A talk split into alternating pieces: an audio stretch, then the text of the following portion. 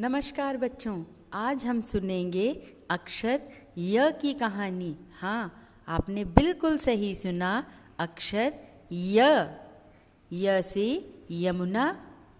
यमुना नदी के किनारे यमुना नगर नाम का एक गाँव था। यात्री दूर दूर से यात्रा करने के लिए इस गाँव में आते थे। गाँव में एक परिवार रहता था, जिसमें लड़के का नाम युवराज और उसकी बहन का नाम योशिता था। उनके माता पिता योग साधना करते थे। जब कोरोना जैसी महामारी जग में फैल रही थी, तब युवराज के माता पिता ने एक योजना बनाई।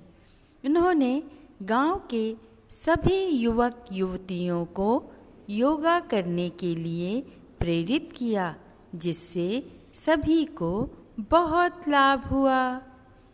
तो आओ बच्चों, कहानी में आए सारे या अक्षर के शब्दों को दोबारा से दोहराएँ।